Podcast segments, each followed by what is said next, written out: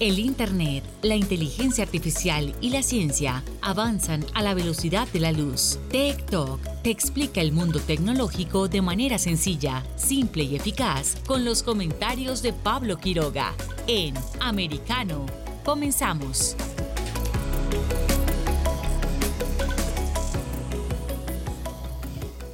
¿Qué tal? ¿Cómo están todos? Bienvenidos una vez más a nuestro programa Tech Talk por Americano. Soy Pablo Quiroga y en el capítulo de hoy vamos a estar conversando eh, sobre varios temas. Eh, me gusta mucho cómo lo hemos preparado para que ustedes puedan conectarse junto a nosotros a través de las distintas plataformas. Les adelanto algunas cosas. Por ejemplo, vamos a estar comentando lo que ocurrió ayer en la demanda en Estados Unidos contra Mark Zuckerberg, el fundador de Facebook, Meta, por un escándalo de tiempo atrás. Me refiero a la situación con Cambridge Analytica. Vamos a estar repasando en qué consiste. Vamos a abordar el tema también con un experto en ciberseguridad. ¿Qué pasa con la información? ¿Cómo ha evolucionado hasta el día de hoy toda la tecnología? ¿Cómo podemos evitar que nos roben información personal? Vamos a estar eh, también conversando sobre un concepto que está siendo tendencia últimamente. Eh, me refiero al concepto de People Analytics. ¿Qué es el fenómeno o el concepto de People Analytics? ¿Cómo ahora se hace la analítica de personas? En base, por ejemplo, se utiliza mucho en las empresas, en las oficinas de recursos humanos para poder eh, contratar a personas. Eh, ¿Qué mediciones se hacen? ¿De qué tipo? ¿Cómo se mide a alguien de forma cuantitativa y cualitativa? ¿Cómo ustedes se pueden preparar de mejor forma para poder optar a un trabajo o qué cosas pueden considerar? Tenemos bastante que conversar. Comenzamos entonces ahora con, como siempre, las tendencias mundiales. Tech Trends. Y dentro de las tendencias mundiales tenemos eh, varios conceptos. Y yo por primera vez voy a dar un aplauso, ¿sí? Yo creo que como nunca, por primera vez dentro de Estados Unidos, no estoy viendo algo ligado al K-pop, al fenómeno musical del momento, al pop de Sur Corea. No estoy encontrando nada, pero sin embargo, en el ranking mundial de tendencias sí hay. Nosotros, como siempre, en cada jornada revisamos lo que se está conversando en internet y las redes sociales. Me refiero, por ejemplo, a plataformas como Twitter, Facebook y también YouTube, también Getter. Distintas eh, metodologías eh, utilizamos, vemos las nubes de tendencias, vemos los hashtags, los mapas que hay a nivel mundial. Y ahora sí a mí me llama la atención. Vamos a ver, porque el primer y el segundo lugar eh, nos lleva a algo que va relacionado entre uno y otro. Y el primer concepto es Togashi y el segundo Hunter por Hunter. No nos referimos a Hunter Biden, sino que Hunter por Hunter. Vamos a leerle la, la noticia a todos ustedes porque todo parece apuntar a que el manga de Hunter x Hunter estaría próximo a su regreso.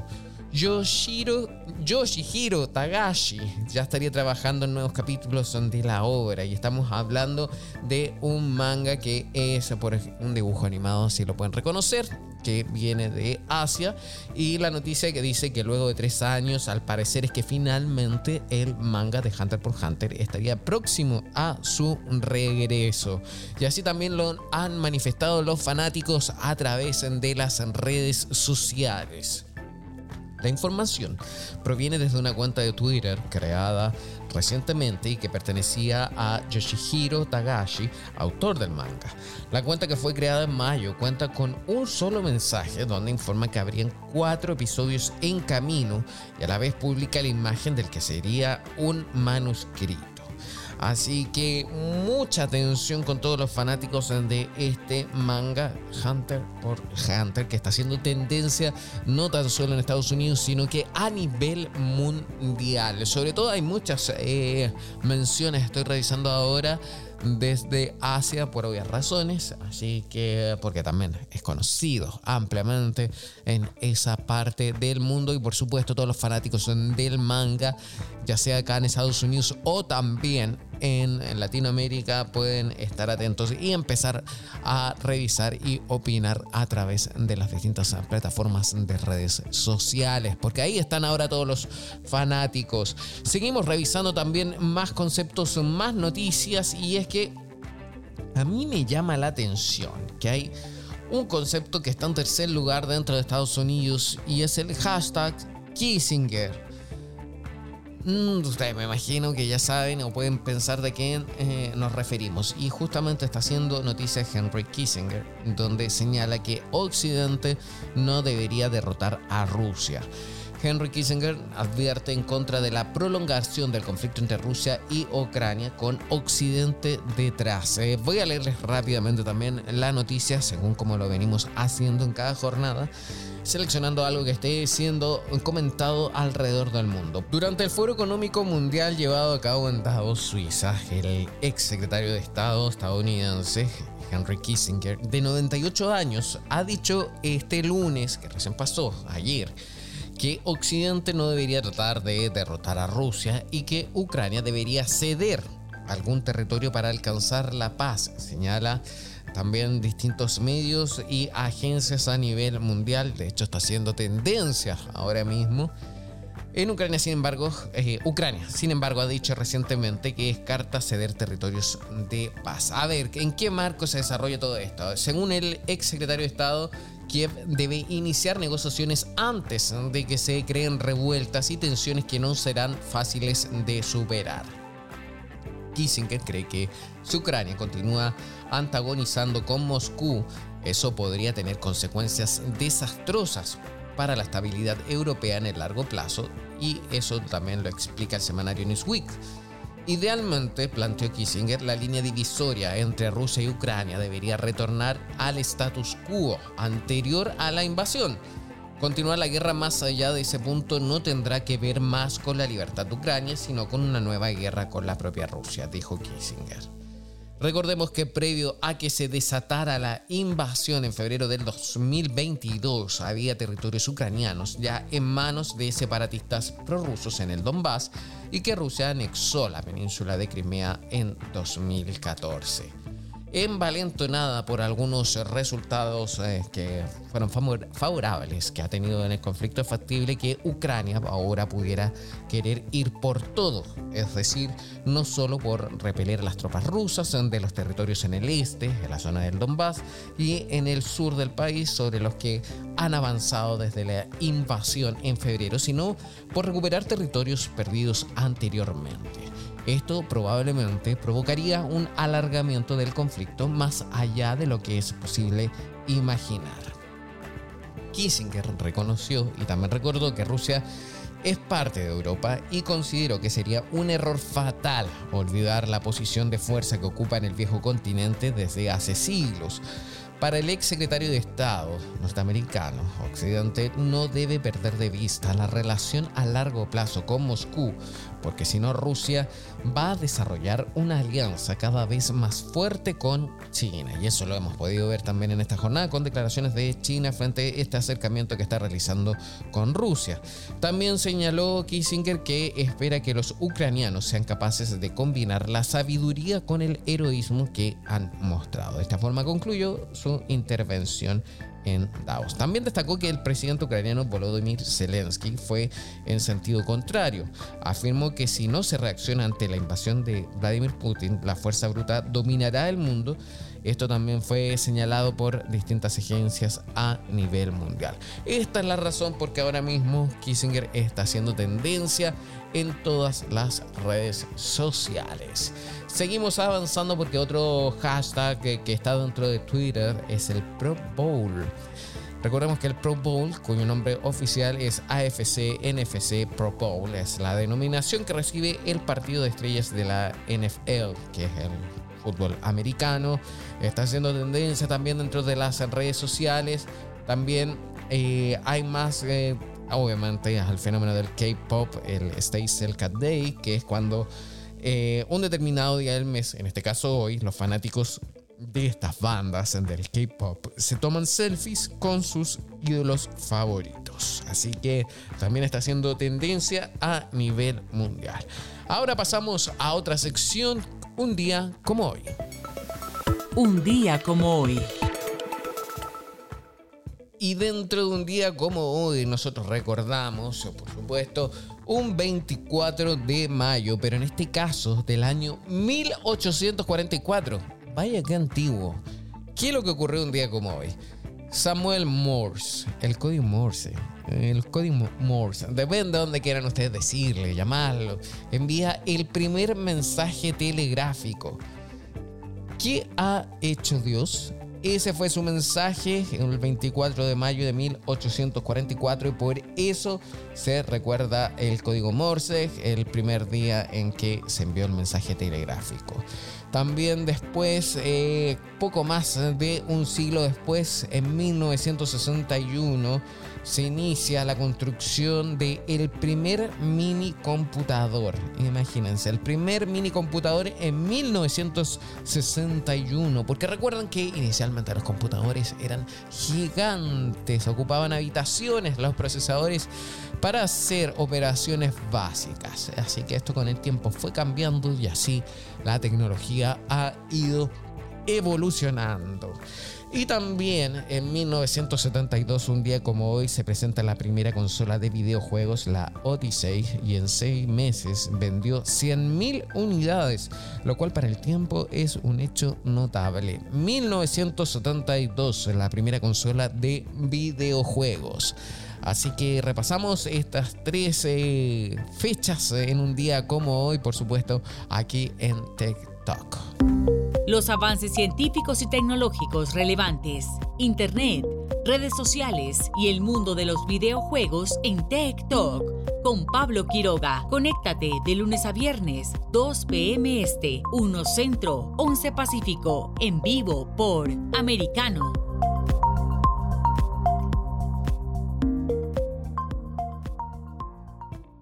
Ahora mismo nosotros vamos a seguir avanzando, pero antes vamos a hacer una pausa.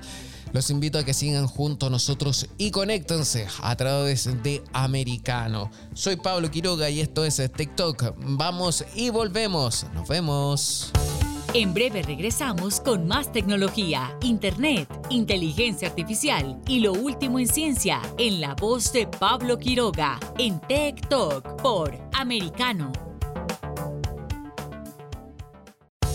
Estamos de vuelta con Tech Talk junto a Pablo Quiroga en vivo por Americano. Tech Talks.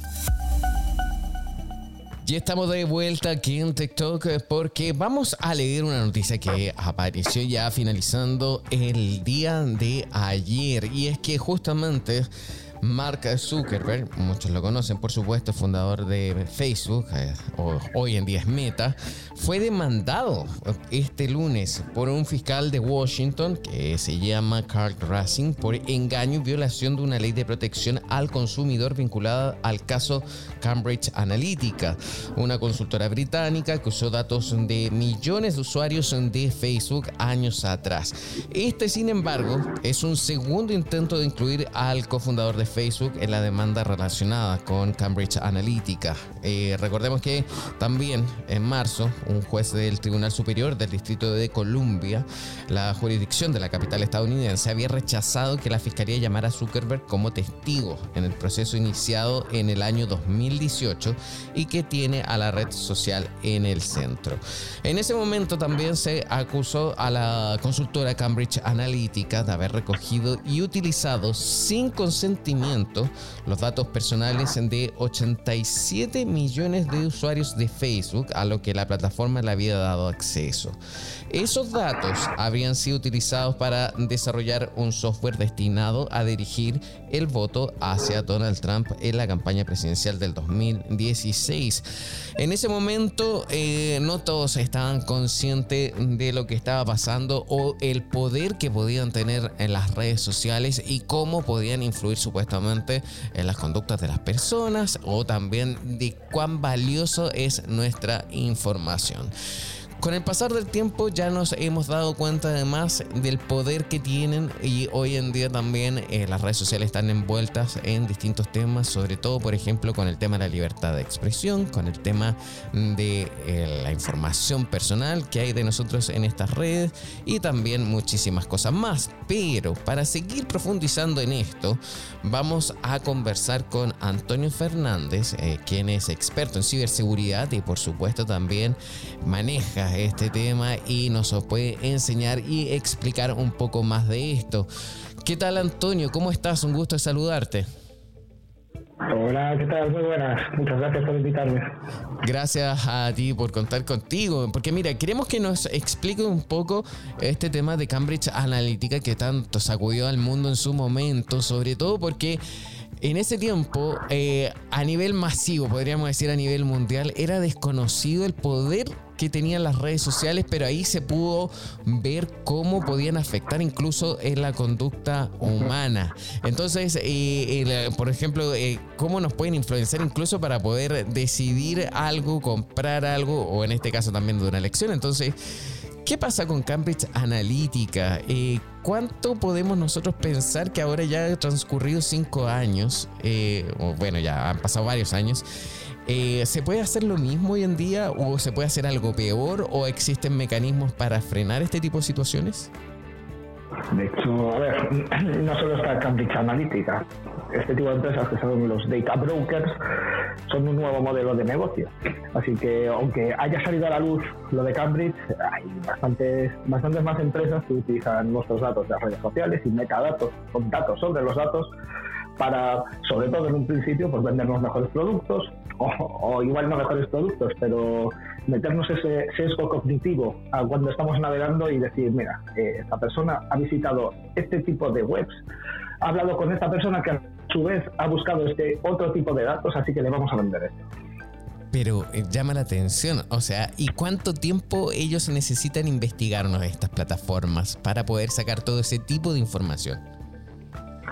Eh, a ver, necesitan una serie de, de toneladas de datos, o sea, no es de un día para otro, pero cuanto más tiempo están, más datos tienen sobre el usuario. Me imagino también eh, que muchos estarán pendientes eh, sobre lo que pasa, por ejemplo, en Estados Unidos, ahora de cara a fin de año, en las elecciones de medio término. ¿Existe una probabilidad de que pueda ocurrir un hecho similar? ¿A qué tendríamos que estar atentos? A ver, ¿qué va a suceder?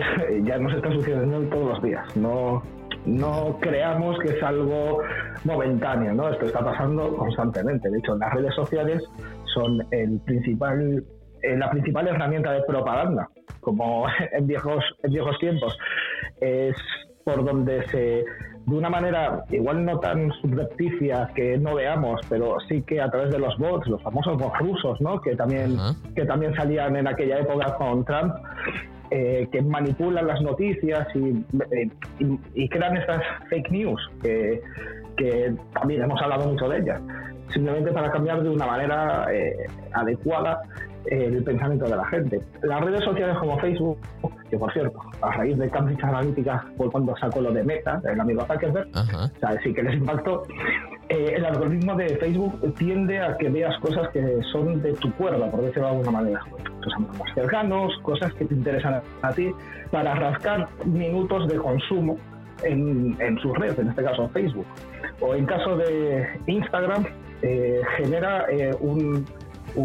que tu cerebro segregue dopamina para que sigas consumiendo stories, y dependiendo de lo que subas, dependiendo de lo que visites, insisto, ellos saben lo que les gusta. Incluso WhatsApp, que dicen que la comunicación es cifrada de punto a punto, es decir, no habría quizás eh, la posibilidad de que ellos puedan ver lo que hablan. Yo lo dejo ahí, que no estoy yo muy seguro, pero bueno, en todo caso sí que saben con quién hablan, sí que saben. Eh, por ejemplo, eh, lo de eh, que estás conectado, ¿no? Simplemente alguien pudiendo ver tu estado de conectado o no conectado podría sacar tu, tu a ver tus horarios del día a día. Estas horas duermes, estas horas ve las redes sociales, y también influye mucho a la hora que te metan el mensaje o la época del año. Eh, utilizan mucho mm, patrones eh, psicológicos para manipular. Wow. Pero ¿y cómo se pueden, eh, cómo uno se puede dar cuenta de esto? Eh, ¿Cómo uno puede verificar que está siendo investigado o que lo están eh, manipulando también en las redes ah, bueno, sociales? Esa, esa es una básica. Si algo es gratis, el producto eres tú. En este caso, no nos cobran por estas redes, pero son empresas, son empresas que tienen que sacar dinero, así que si no te están cobrando por ello es porque algo sacan para vendérselo a un tercero. En el caso de Estados Unidos, aparte, eh, el tema de los datos personales es bastante más laxo que, que como puede ser aquí en Europa. En Europa pues tenemos miles de regulaciones y no sé qué. De hecho, ahora creo que se metió a Google o a Facebook, no me acuerdo, a una de las de GAFA, una multa histórica por, por un manejo in, inadecuado de datos personales. Estados Unidos pues se comparte de una manera pues más libre, ¿no?, entre, entre uh-huh. empresas. De hecho, si te lees el EULA, el End User Agreement, eh, de la mayoría de estas cosas, por ejemplo en Facebook, las fotos que subes, que pueden ser tuyas, ellos las pueden utilizar sin pagarte nada para promociones suyas. Es decir, wow. si el día de mañana te ves en una valla, eh, no puedes hacer nada. Pero eso es increíble, o sea, yo le, inconscientemente o consciente le estoy dando autorización a las empresas para que utilicen mis fotos con fines también que ellos estimen convenientes. En el caso de Facebook, eh, si no han cambiado el EULA, sí, eh, así era. Lo podían hacer perfectamente para sus motivos promocionales.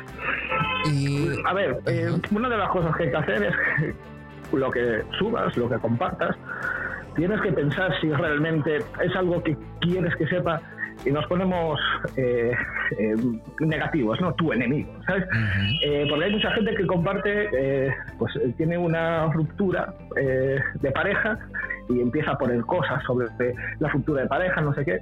Esto, estas redes la pueden utilizar. Mira, en este momento está deprimida, si está deprimida le voy a enviar que compre estas cosas. También en un estado de depresión, otras empresas te pueden utilizar pues para venderte, yo qué sé. No quiero hablar de sectas, pero eh, ahora hay un montón de estafas de, de cripto. Yeah. No quiero decir que las criptos sean una estafa, pero hay que, mucha gente que utiliza lo de hacerte rico y rápido eh, a través de cripto, criptodivisas, pues de, saben cuando tienes un problema económico, porque igual tú lo estás publicando. Y algo más básico, que no me quiero olvidar, cuando te vas de vacaciones y dices estoy de vacaciones, saben que estás de vacaciones. Es más, yo, si tienes tu red abierta y soy un ladrón, sé que no estás en casa, porque estás en Tulum, ¿sabes? Eh, pues, pues te podría entrar en casa o cualquier otra cosa. Pero es que es increíble lo vulnerables que somos. Eh, ¿Qué recomendación eh, puedes darnos eh, para evitar todo este tipo de estafas o que consigan información nuestra, personas que no tienen que conseguirla? ¿Qué se puede hacer? ¿Hay alguna solución o no hay nada? Eh, la solución pasa por nosotros, sobre todo el pensamiento crítico, que es algo que creo que durante años eh, la educación de todos los países están minando para que no tengamos. No solo tienes que leer, en el caso de la propaganda, las cosas que son de tu cuerda. Repito, no solo las cosas que te gustan escuchar, que el cerebro te agradece, que, que escuches cosas que defienden tu punto de vista. Ajá. Tienes que eh, ver lo contrario y sacar tu propia decisión. Hoy en día, con el consumo rápido que tenemos de contenidos, no, no nos gusta pararnos en general Ajá. a sacar un, una idea propia.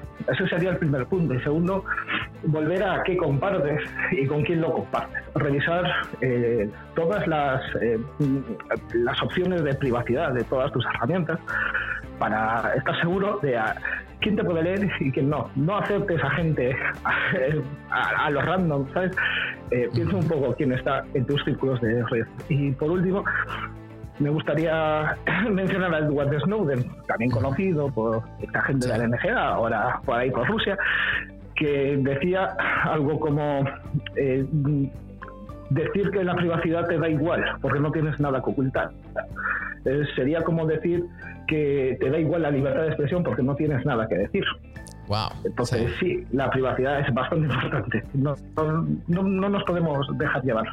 Exacto, buena recomendación, eh, Antonio Fernández. Quiero agradecer que hayas estado junto a nosotros y hayas explicado un poco esto, y sin duda que también nos gustaría seguir hablando más en un futuro, por supuesto, aquí a través de Tech Talk. Muchísimas gracias, que estés bien. Un auténtico placer, muchas gracias a vosotros. Gracias, que esté bien. Ha sido Antonio Fernández, experto en ciberseguridad y también, por supuesto, en todo este mundo de internet, eh, también analista, y que estuvo junto a nosotros aquí en Tech Talk. Vamos a una pausa, volvemos con más programa a la vuelta aquí en Americano. En breve regresamos con más tecnología, internet, inteligencia artificial y lo último en ciencia en la voz de Pablo Quiroga en Tech Talk por Americano. Estamos de vuelta con Tech Talk junto a Pablo Quiroga en vivo por Americano. Tech Talks. Ya estamos de vuelta en Tech Talk porque vamos a hablar sobre un tema que eh, como nombre es nuevo, pero yo creo que también podría ser que lleve más tiempo, que es el tema del People Analytics. ¿En qué consiste esto? Eh, a ver, nosotros también en el bloque pasado estuvimos eh, repasando un poco sobre la demanda que estaba ayer en Estados Unidos en torno al tema de Cambridge Analytics, que como esto, que también está involucrado Mark Zuckerberg por Facebook, se hace esta demanda por el tema del, del uso de datos, información, etcétera. Pero a ver, eso no tiene nada que ver con el tema de People Analytics, así que eso también lo vamos a dejar muy en claro. Lo que sí eh, voy a contarles bien, y lo vamos a hacer como eh, lo venía Digamos, eh, comentando siempre con una noticia, y es que justamente eh, hay muchos quienes se preguntan qué es el People Analytics o qué beneficios puede traer, eh, aportar a empresas, a los mismos trabajadores, a la gente que busca trabajo o a las áreas de recursos humanos. Y es que también el término eh, para muchos resulta nuevo. En algunas eh, siempre se han escuchado, por ejemplo, las eh, charlas TED eh, o también en alguna reunión, en algún seminario, pero la mayoría de la gente no tiene claro qué es exactamente. Y en palabras simples, el People Analytics es el conjunto de técnicas y herramientas que permiten la gestión y la retención del capital humano en la empresa. Muchos, y sobre todo en Estados Unidos, a raíz de los distintos contratos y también en algunos países en Latinoamérica, eh, permite de una forma más fácil la rotación de los trabajadores en las empresas. Ya sea porque eh, encuentran una nueva oferta o hay un nuevo proyecto, un nuevo desafío, eh, la gente va cambiando, ya no es antiguamente como cuando escuchamos que una persona puede llegar a los veinte, treinta años en una empresa, lugar de trabajo. Ahora eso va variando con el avance de las tecnologías y por supuesto también la pandemia ha sido una condicionante donde se han acelerado distintos procesos y han surgido cosas nuevas. Justamente para eso vamos ahora a profundizar porque vamos a ir a Sudamérica, a Chile en concreto, y vamos a conversar con Nicolás Comte, que es de eh, que nos va a explicar por supuesto en qué consiste el People Analytics y es gerente de personas en Adexus. ¿Cómo estás, Nicolás? Muchísimas gracias por estar junto a nosotros. Hola Pablo, gusto en saludarte. Sí, un gusto. gusto. Gracias por la invitación. Gracias, porque mira, a ver, te cuento, cuando vimos este concepto del People Analytics comenzamos a buscar y para ver quién manejaba esto y aparecieron ustedes, en concreto tú. ¿Nos puedes explicar en palabras simples qué es el People Analytics? Bien, buenísimo. Sí, a ver, eh, en palabras simples es una, es una medición de indicadores claves para la gestión de capital humano. ¿Ya? Eso yeah. como bien en resumen.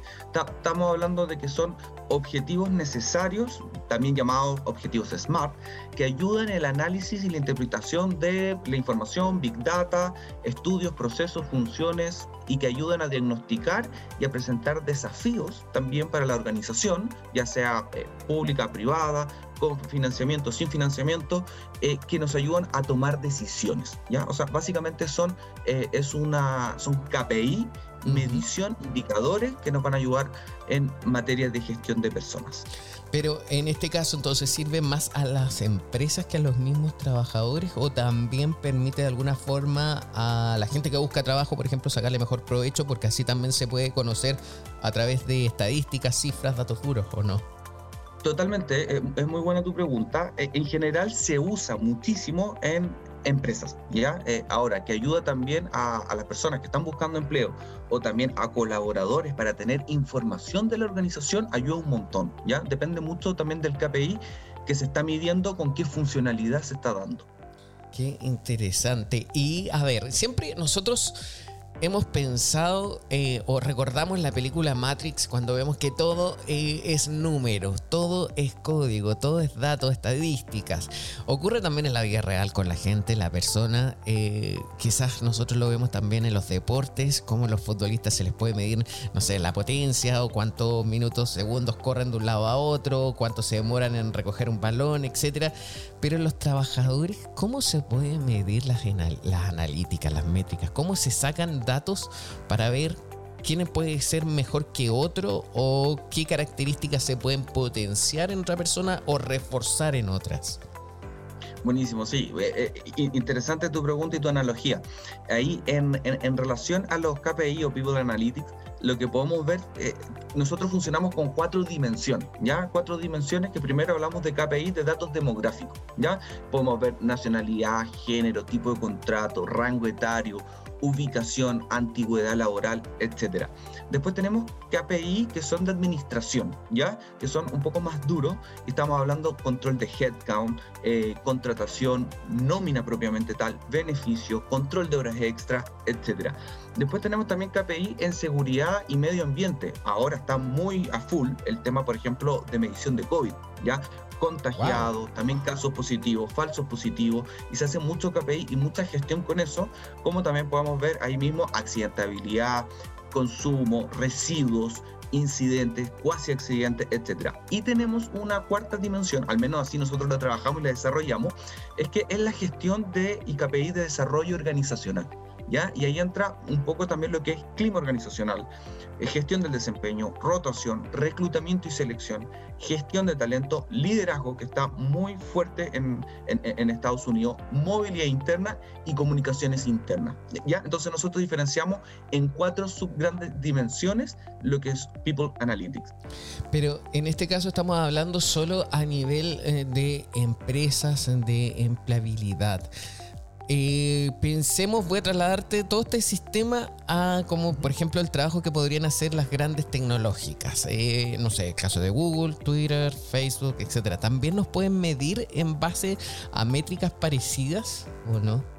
Sí, to- to- totalmente. De hecho, lo hacen, y en la actualidad se ve también cuáles son nuestros gustos, dónde queremos ir, que estamos consumiendo justamente en, en la tecnología de la información, y eso da también mucha información para ellos puedan hacer gestión y tomar decisiones. Yo creo que lo hemos visto en todos los casos que nosotros entramos a Google, eh, googleamos algo y después nos aparece en nuestro correo, en Facebook, en todo, la información que nosotros queremos consumir. Y uno dice, pero ¿por qué está esto si yo justamente lo estaba buscando hace unos días o la semana pasada? Y justamente tiene que ver con esto. ¿Y quiénes en la región están eh, más a la vanguardia en este tipo de tecnologías? Porque me imagino que también podría ser algo nuevo que quizás no es tan barato, porque también implica estudios muy de conocimiento muy acabado, de profundidad también, y quizás depende mucho también de la inversión que tenga cada país en distintas áreas tecnológicas o las mismas empresas que están en los países. A ver, to- totalmente. Acá yo creo que el que está a la vanguardia, el que la lleva, es eh, justamente la región de Estados Unidos. ¿Ya? Estamos hablando de que nace la administración de recursos humanos en Estados Unidos en años setenta, a fines de los setenta, en donde justamente ellos van actualizando y van entregando estos K P I y estas mediciones y gestiones, ¿ya? Hoy, a, a, hoy por hoy son los que están en la vanguardia. Podemos ver también, por ejemplo, el desarrollo de Brasil, México, que también hay mucha inversión, sobre todo en tecnología de la información. Y después vienen países que también están en, en vías de desarrollo, como por ejemplo Chile, que hoy día se está dando muy fuerte. Nosotros utilizamos lo que es K P I o People Analytics hace muchísimo tiempo, solo que ahora le estamos dando un uso y una gestión, ya digo, ahora, los últimos años. Eh, y también tenemos casos como Perú, Bolivia, que también se ve un K P I, un People Analytics más orientado a la funcionalidad. Por ejemplo... ¿Por qué? ¿Cómo? Nosotros... Perdón, sí, me llamó sí, la atención eso. ¿Cómo sí. orientado a la funcionalidad? Por ejemplo, lo que nosotros hemos estado eh, advirtiendo y viendo en lo que es Perú, sobre todo, y también Bolivia, que está muy fuerte lo que es eh, temas de minería. Bueno, acá en Chile también, pero ellos están muy fuertes con la medición, por ejemplo, de accidentabilidad. Y le están dando mucha fuerza justamente a los cuasi accidentes, a cómo se comporta, a prevenir accidentes, y eso es mucho más funcional justamente para una faena. Por ejemplo, en Chile eso también está, pero está un, un peldaño más adelantado en lo que es gestión de rotación, por ejemplo, gestión de talento, que es algo que está apareciendo, que Estados Unidos lo tiene desarrollado hace un montón de tiempo. Ahí se ve, es que ahí incluso me acuerdo de otra película, eh, una que hizo Tom Cruise una vez, donde se adelantaba y veía quién podía cometer un crimen a futuro, porque también ahí se hacían base a mediciones métricas. Ahora me llama mucho la atención cómo se podría prevenir algún accidente en base a las medidas o funcionalidades que podría entregarte todo este sistema. Justamente tiene que ver mucho con el comportamiento humano y la predicción. Yo creo que tú dejaste algo arriba de la mesa muy importante, que es una predicción. Yo me atrevería a decir eh, que todavía en Latinoamérica, Sudamérica o el Cono Sur está funcionando mucho en la gestión del K P I para poder tomar decisiones. Todavía no llegamos a la predicción.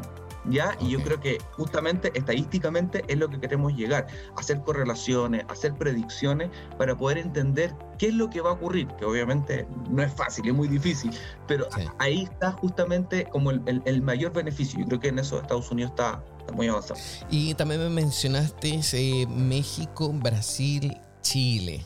Ya. Eh, si yo tomo estos tres países, eh, veo también demográficamente también hay bastante diferencia entre la cantidad de, de habitantes de Chile, Brasil y también México. O sea, incluso podría comparar un poco más a Brasil con México.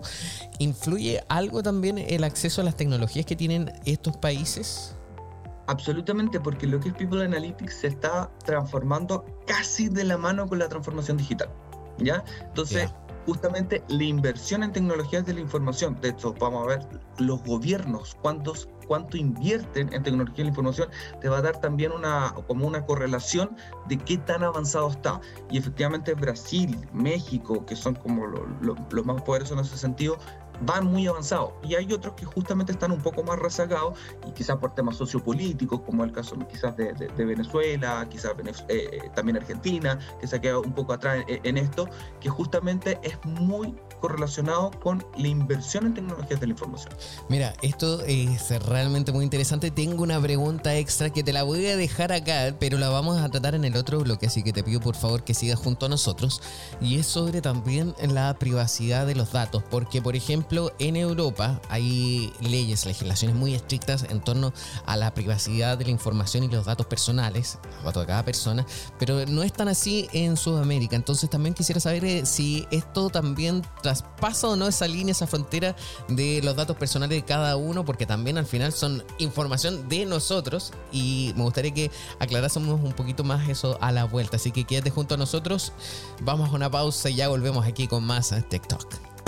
En breve regresamos con más tecnología, internet, inteligencia artificial y lo último en ciencia en la voz de Pablo Quiroga en Tech Talk por Americano. Estamos de vuelta con Tech Talk junto a Pablo Quiroga en vivo por Americano.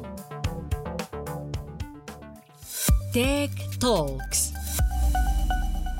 Y estamos de regreso aquí en Tech Talk hablando sobre People Analytics con Nicolás Comte, que es eh, gerente de personas en Adexus, en Chile. Nicolás, eh, te dejé recién enunciada la pregunta, ¿qué pasa con el tema de la privacidad de los datos? Porque también esas mediciones que también pertenecen a personas, porque estamos hablando de People Analytics, eh, ¿cómo va en torno al tema de la, del flujo de información con los datos de cada uno? ¿Pertenecen a ellos o realmente eso pasa a ser parte de la empresa? Porque al final son trabajadores de esa empresa. Eh, ¿Cómo se maneja? Sí, to- to- totalmente interesante la pregunta. De hecho, creo que así como People Analytics también estamos hablando mucho de ciberseguridad, ¿no? Uh-huh. Y tiene relación justamente con la protección de los datos. Acá es sumamente importante que tanto como los estados, como las empresas y organizaciones con o sin fines de lucro, tienen que velar por la protección y resguardar también la protección y confidencialidad que se dispone en los datos. Yo creo que eso, eso es fundamental. Eh, de hecho, las normas I S O, eh, por ejemplo, eh, están midiendo eso, y las empresas se están certificando hace mucho tiempo, donde justamente están, eh, eh, están velando por la seguridad de la información. Ahora, ¿qué es lo que ocurre? Que en una organización, en una empresa, eh, si nosotros hacemos eh, People Analytics, por ejemplo, con datos demográficos o con datos de, no sé, rotación, etcétera, son información que están a la luz, ¿ya? Y que están en la información porque están en sus contratos individuales de trabajo. Entonces, efectivamente, eso sí se puede hacer. Ahora, ya con eh, información mucho más particular o confidencial o personal de los trabajadores, obviamente hay que tener mucho cuidado porque el riesgo es alto, ¿ya? Wow, eh, es, yeah. el, el riesgo es muy alto de invadir la privacidad de una persona. Qué interesante, me imagino que todos estarán pendientes, porque te pongo el ejemplo, o sea, hoy mismo eh, estamos desde Alemania haciendo este programa, la mayor parte de veces lo hacemos desde Miami, pero acá en Alemania también la gente tiene muchísimo miedo en torno a la divulgación de sus datos personales, no, no quieren o no, no desean que estén almacenados en un servidor, por ejemplo. Una situación totalmente distinta es al otro lado del océano, en el continente americano, ahí es distinto, como que estamos más acostumbrados a todo el tema tecnológico y por supuesto a muchos les causa curiosidad también tener datos de cada uno. Ahora me gustaría así que eh, fuésemos avanzando un poquito más eh, con este tema de conversación. En Adexus, ¿en qué se encargan? ¿Qué es lo que hacen? ¿Cuál es la función de ustedes? Bien, eh, a ver, nosotros en Adexus, bueno, una empresa de tecnología de la información, uh-huh. que básicamente estamos en proceso de outsourcing a nuestros clientes, eh, y yo te diría que en People Analytics desde el año dos mil dieciséis estamos muy fuerte eh, midiendo, ¿ya? Nosotros partimos en un procedimiento eh, en primera instancia de diagnóstico, ¿ya? O sea, utilizamos los K P I justamente para saber qué es lo que opinaba la gente, qué es lo que quería la gente. Adexus, estoy hablando, lleva treinta y dos años en el mercado. Wow. Y anteriormente a, anteriormente a esto simplemente teníamos datos, ¿ya? Pero los datos, ¿de qué sirven si no se gestionan, no se utilizan, no se controlan? Entonces, en relación a eso, partimos de una forma de diagnóstico. Ya hoy por hoy, yo te puedo decir que estamos avanzando justamente y tenemos un panel de control con People Analytics, donde tenemos disponibilizado, no solamente, ojo, muy importante, no solamente para la gerencia de personas, sino que también para la organización, ¿ya? Y acá lo, lo, los gerentes, los directivos, pueden entrar a este, port- a este portal y entender, por ejemplo, en cuánto está la rotación, en cuánto está su nómina, cómo está eh, el, el, el consumo de horas extra, cómo está el absentismo, etcétera, etcétera. Entonces, eso nos ha permitido hoy en día de que llegamos a las presentaciones ya con la información disponible. Y eso lo hace mucho más simple, más fácil y más productivo.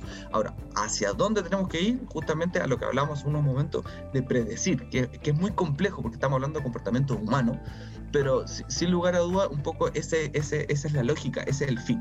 Qué interesante. Eh, a ver, también me imagino que, como hablamos de distintos países, no tan solo están Chile, sino que también tienen presencia en otras partes de la región. Sí, t- tenemos presencia en Perú, uh-huh. y en Perú eh, hemos avanzado muy, muy de la mano en ese sentido.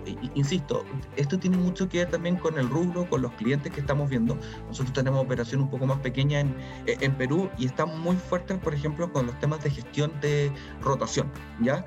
Eh, ¿Cuánto tiempo nos estamos demorando en cubrir una vacante? ¿Ya? Yeah. Eh, Y lo otro, medición de, también del talento, mapeo de talento, cuáles son nuestros roles críticos.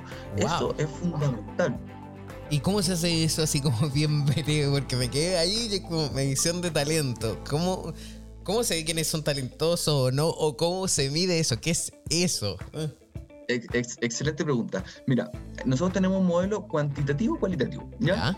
Cuantitativo, nosotros tenemos una evaluación de desempeño por medición de escala tipo Likert. Datos duros. En relación a datos duros. Listo, ya. Entonces nos da, nos entrega y nosotros rankeamos por gerencia, por área, etcétera.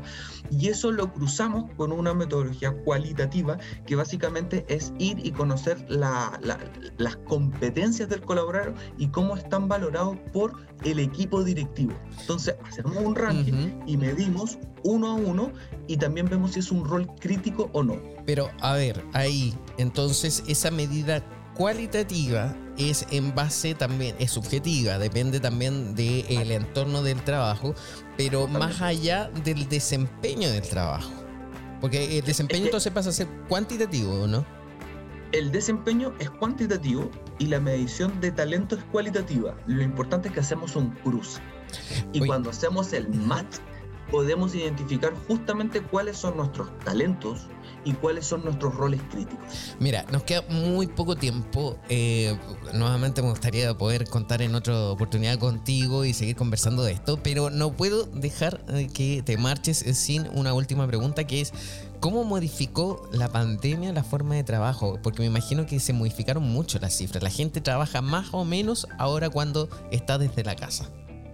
Uh, interesante. Nosotros estamos, implementamos el programa de teletrabajo con, con mucho éxito y nos vino a cambiar todo, Pablo, todo. Efectivamente, yo creo que ahí la, la legislación laboral, por ejemplo, acá en Chile, y entiendo también que en, que, que, que en el Cono Sur, está regulando justamente las horas que uno puede tener de trabajo, ya que se habla que al menos tenemos que tener doce horas de desconexión, y ahí nuevamente tenemos otro K P I que medir, y porque efectivamente hay una sensación, Eh, no sé si fundada o no infundada todavía, yeah. pero hay una sensación de que trabajamos muchísimo más, pero ojo, oh. son percepciones, yeah. son percepciones también, porque obviamente uno está a cargo no solamente de los quehaceres de la casa, sino que también los quehaceres del trabajo, y dos en uno durante todo el día. Efectivamente hay una sensación. Ahora, la pregunta que yo dejo, quizás que podemos revisar uh-huh. eh, en otra instancia: ¿somos más productivos?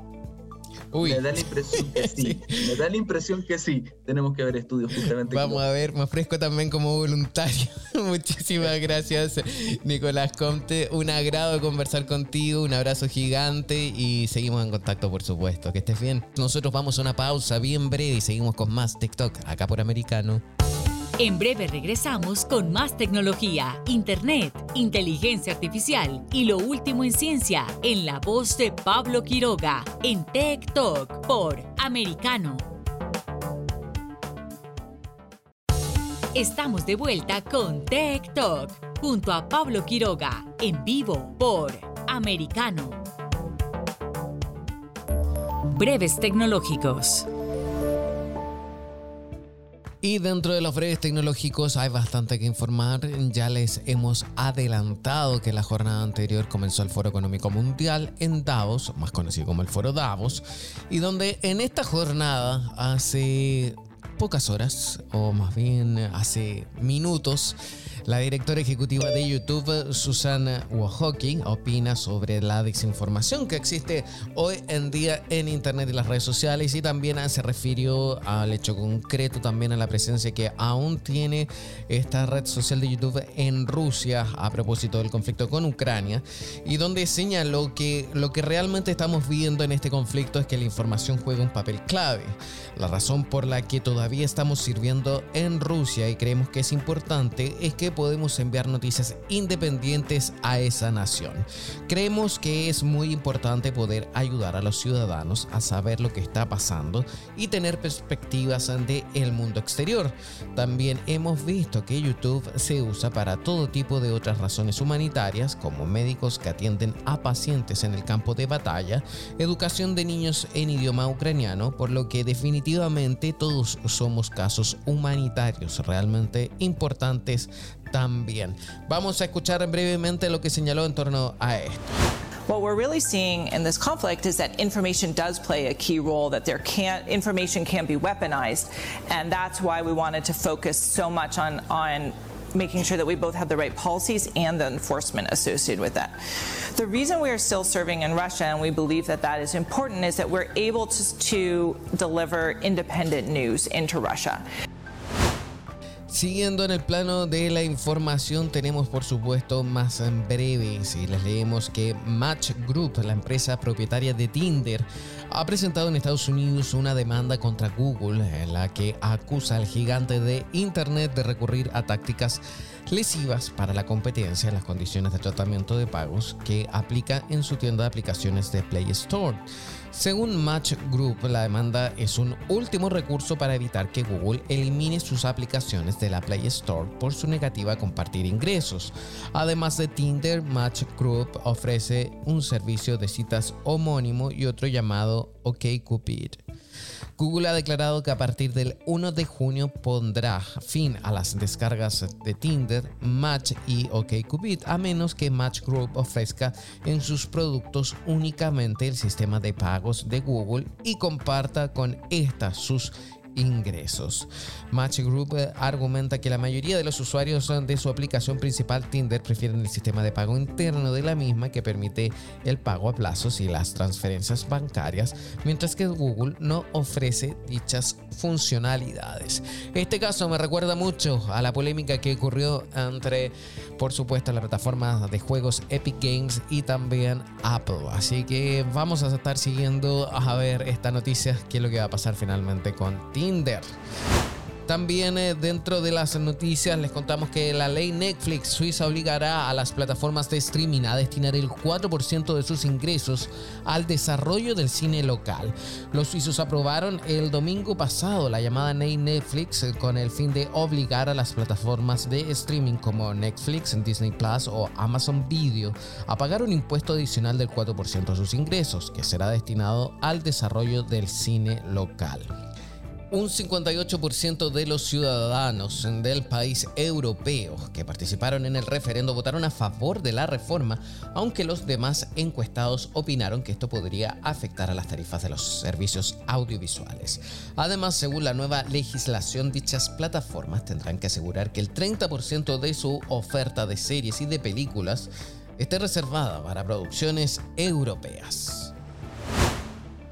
Una ley de Florida destinada a castigar a las plataformas de redes sociales como Facebook y Twitter es una violación inconstitucional de la primera enmienda, dictaminó un tribunal federal de apelaciones el día lunes, otorgando una gran victoria así a las empresas tecnológicas que habían sido acusadas por el gobernador republicano Ron DeSantis de discriminar al pensamiento conservador.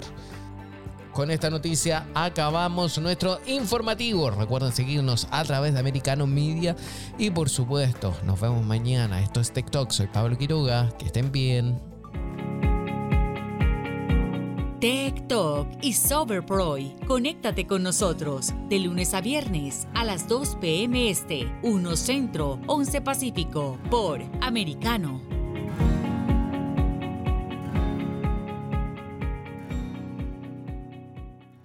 This podcast is a part of the C-Suite Radio Network. For more top business podcasts, visit c dash suite radio dot com.